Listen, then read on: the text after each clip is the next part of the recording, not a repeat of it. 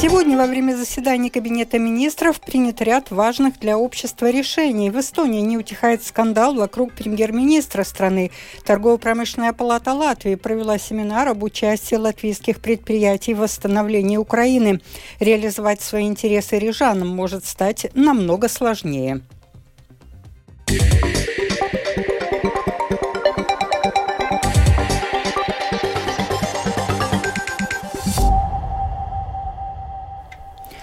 Объединенный список оценивает предложенную кандидатом премьер-министра Эвикой Силиной коалиционную модель как недостаточно эффективную, поэтому предложат другую модель. Об этом сегодня заявили руководитель объединенного списка Эдвард Смилтенс и Эдгар Ставерс после совместного заседания правления и фракции. Прежде чем обнародовать свою модель, объединенный список сначала хочет ознакомить ее с Эвикой Силиной и также с президентом Эдгарсом Ринкевичем. Как сообщалось, сегодня стало ясно, что нацобъединение может не оказаться в коалиции, поскольку кандидат в премьер-министры Эвика Силиня пригласила объединенный список войти в правительство, сформированное новым единством с языка прогрессивными. Сегодня во время заседания Кабинета министров был принят ряд важных для общества решений. Среди них правила, относящиеся к переходу школ на обучение на латышском языке и новые правила о процедуре наследования. Подробнее об этом в сюжете Михаила Николкина.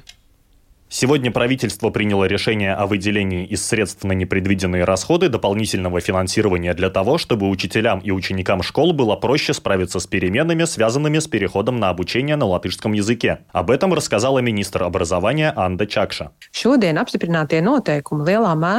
Принятые сегодня правила в большой степени помогут нам реализовать этот переход. Первое, наверное, самое главное – это финансовая поддержка в школах, чтобы у детей был индивидуальный подход к обучению на латышском языке. Это 1 миллион 700 тысяч евро, которые будут направлены из средств на непредвиденные расходы, конкретно на помощников учителей, группы продленного дня и помощь логопедов. Логопеду. Чакша подчеркнула, что эти деньги, в отличие от дотаций, выделяемых ранее, будут следовать за теми учениками, которые в прошлом году учились по программам нацменьшинств. Это поможет лучше следить за тем, чтобы финансирование уходило именно на предусмотренные элементы поддержки. Также предусмотрено изучение языка языка нацменьшинств, их культуры и национальной истории в формате образования по интересам. На эти цели выделено 57 тысяч евро из уже имеющегося в отрасли финансирования. Полный переход на обучение на государственном языке, который начнется с 1 сентября этого года, должен завершиться в течение трех лет. По словам министра, страна перешла на финальный этап создания единой школьной системы. В этом году обучение только на государственном языке начнут дошкольные учреждения и ученики первых, четвертых и седьмых классов. Министр образования и науки также призвала самоуправление следить за тем, как происходят перемены в школах и поддерживать учителей и учеников на этом пути. Также правительство хочет, чтобы жители Латвии смогли упорядочить вопросы с наследством. Об этом после заседания рассказала министр юстиции Инесса Лыбеня Эгнере. Она отметила, что в ходе сегодняшнего заседания правительство утвердило так называемую реформу прав наследования. Она состоит из трех законопроектов – поправок к гражданскому закону, поправок к нотариальному закону и закону о кредитном регистре. Это необходимо, потому что зачастую человек получает в наследство от умершего родственника не только деньги и имущество, но и крупные кредитные обязательства.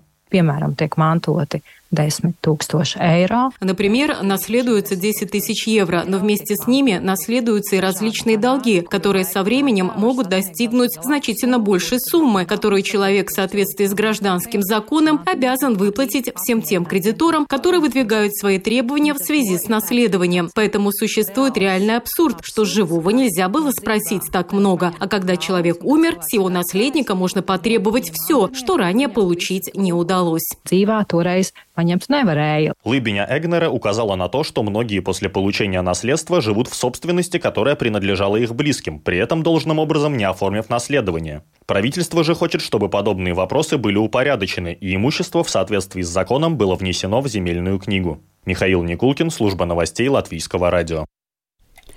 Реализовать свои интересы рижанам может стать намного сложнее. Только для того, чтобы начать публичное обсуждение, Дума планирует установить минимальный порог собранных подписей в 20 тысяч. Это в два раза больше, чем требуется для передачи общественной инициативы на рассмотрение всем. Руководитель Ригас Апкаемью Альянсом Марис Янсенс категорически не согласен с таким решением и считает, что порог должен составлять от трех до трех с половиной тысяч подписей.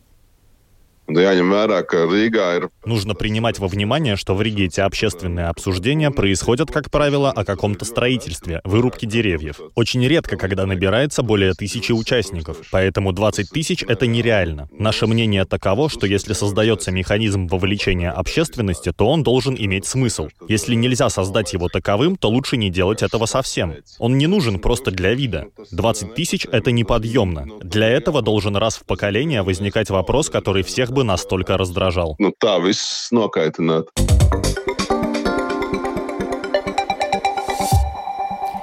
Продолжаем выпуск. В Эстонии не утихает скандал вокруг премьер-министра страны Кая Калас, критикуемой СМИ и оппозицией за нежелание брать на себя политическую ответственность после того, как выяснилось, что компания, частично принадлежащая ее мужу, продолжала работать с Россией после полномасштабного вторжения в Украину. Между тем, Каллас не планирует уходить в отставку, заявляя, что ее совесть чиста. Продолжит Рустам Шукуров. Сегодня в эстонском парламенте состоялось совместное заседание двух парламентских комиссий. Заседание было посвящено связям с Россией в деловой деятельности мужа премьер-министра Кари Каллас Арво Халлика. Специальная комиссия по контролю за госбюджетом и специальная комиссия по борьбе с коррупцией пригласили премьер-министра на совместное заседание для объяснений относительно работы в России логистической компании Stark Logistics, с которой был связан ее муж. Однако Каллас на заседание не явилась. Премьер-министр Эстонии сообщила общественности, что ее плотный график не позволяет ей присутствовать на заседании совместной комиссии. Она также заявила, что не собирается подавать в отставку.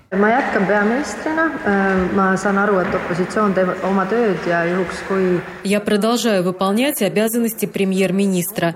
Я понимаю, что оппозиция делает свое дело, и если им удастся набрать достаточно голосов в парламенте, чтобы вынести мне вотум недоверия, то ситуация будет иной. Мне очень жаль, что возникла такая ситуация. Я неоднократно говорила, что считаю, что все отношения с Россией должны быть приостановлены, пока продолжается война, и это мнение не изменилось. Мой муж взял на себя ответственность, продав свои акции компании практически за бесценок, понимая, что эти действия неприемлемы возглавлявший заседание председатель спецкомиссии по контролю за государственным бюджетом, депутат от партии Отечества Урмас Рейнсалу назвал отношение Каллас к собравшимся неприемлемым. Он отметил, что в парламентской республике члены правительства обязаны отчитываться перед законодателями. Рейнсалу добавил, что эстонская общественность хочет услышать четкие ответы от премьер-министра по поводу деловой деятельности ее мужа в России. Каллас также подверглась острой критике со стороны эстонских СМИ. Одно из ведущих изданий Эстонии, Postimees, сегодня отметило в своей редакционной колонке – Похоже, что премьер-министр и ее советники решили и в дальнейшем игнорировать проблему, надеясь, что вопрос со временем будет исчерпан и караван двинется дальше. Оппозиционная центристская партия, между тем, решила начать переговоры с другими партиями о выражении вотума недоверия Каи Каллас. Следует отметить, что социологические опросы, проведенные в Эстонии на фоне скандала, показывают, что более половины респондентов желают отставки Каллас. Рустам Шукуров, служба новостей Латвийского радио.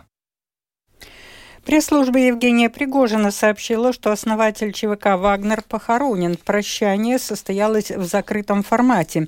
На протяжении дня журналисты пытались понять, на каком кладбище в Петербурге похоронят Пригожина, погибшего при крушении бизнес-джета. Звучало несколько версий, которые не находили подтверждения.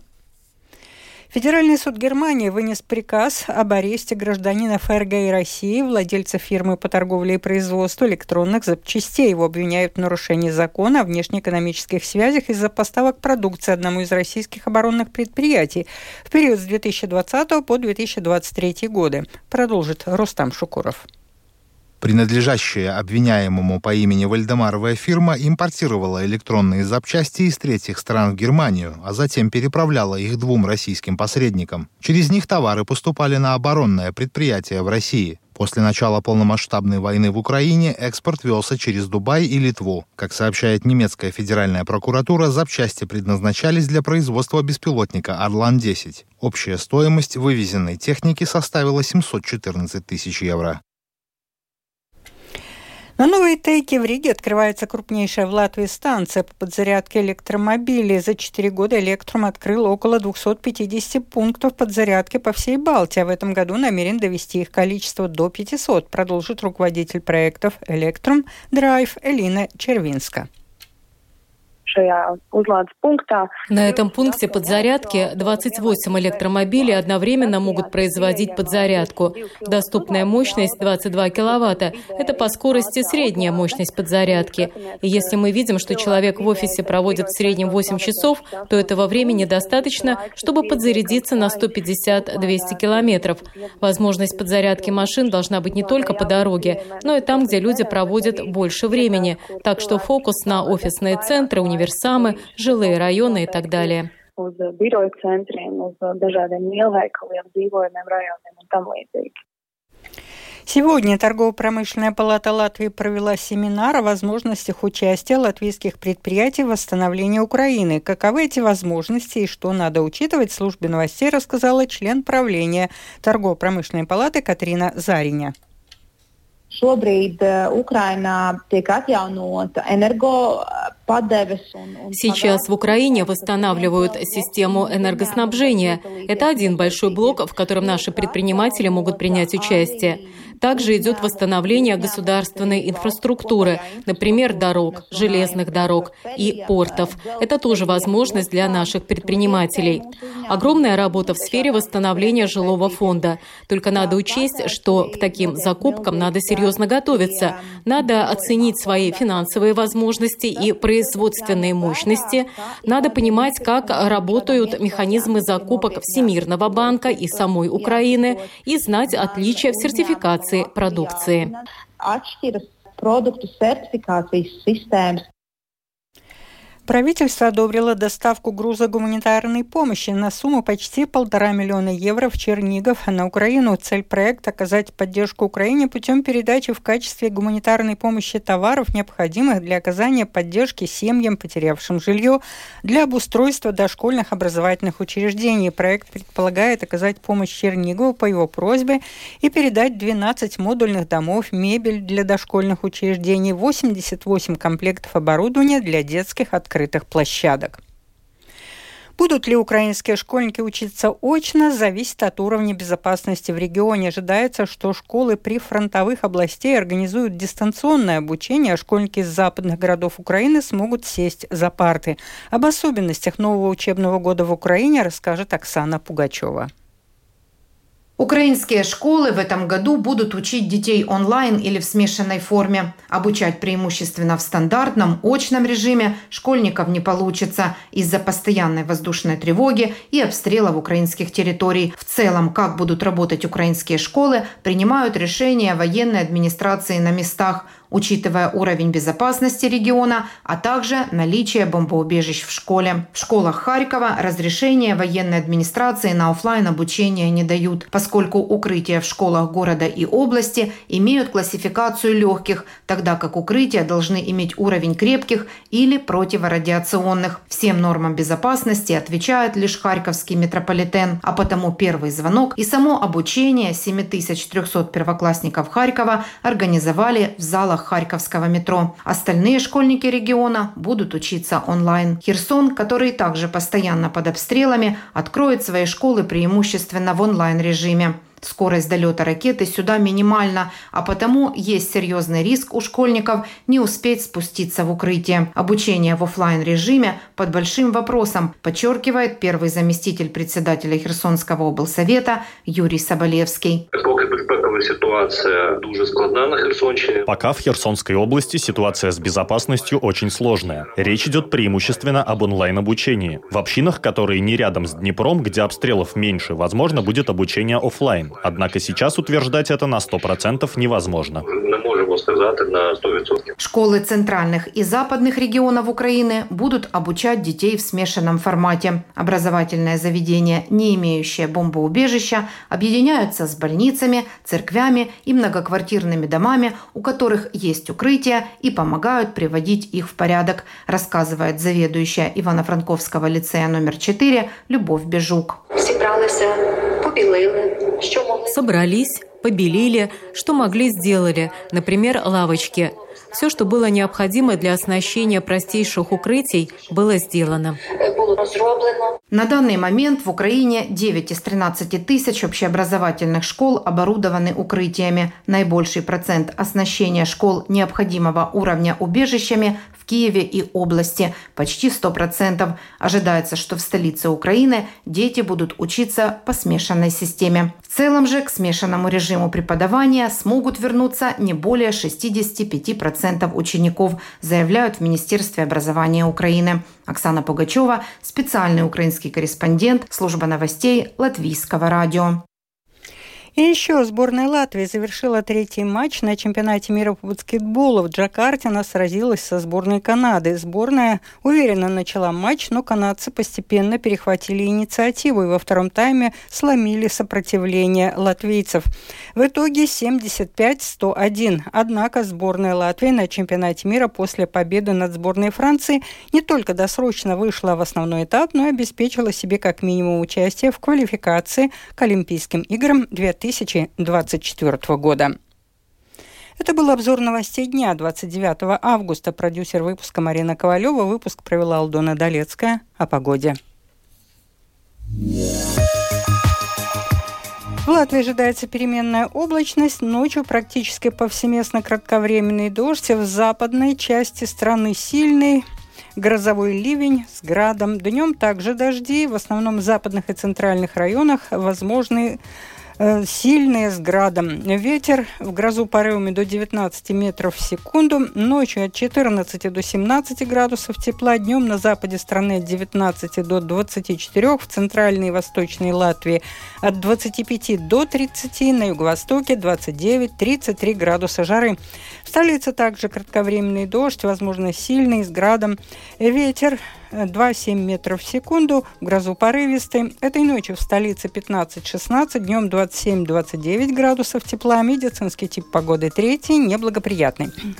Читайте наши новости также в Фейсбуке, на странице Латвийского радио 4 и на портале РусЛСМ ЛВ.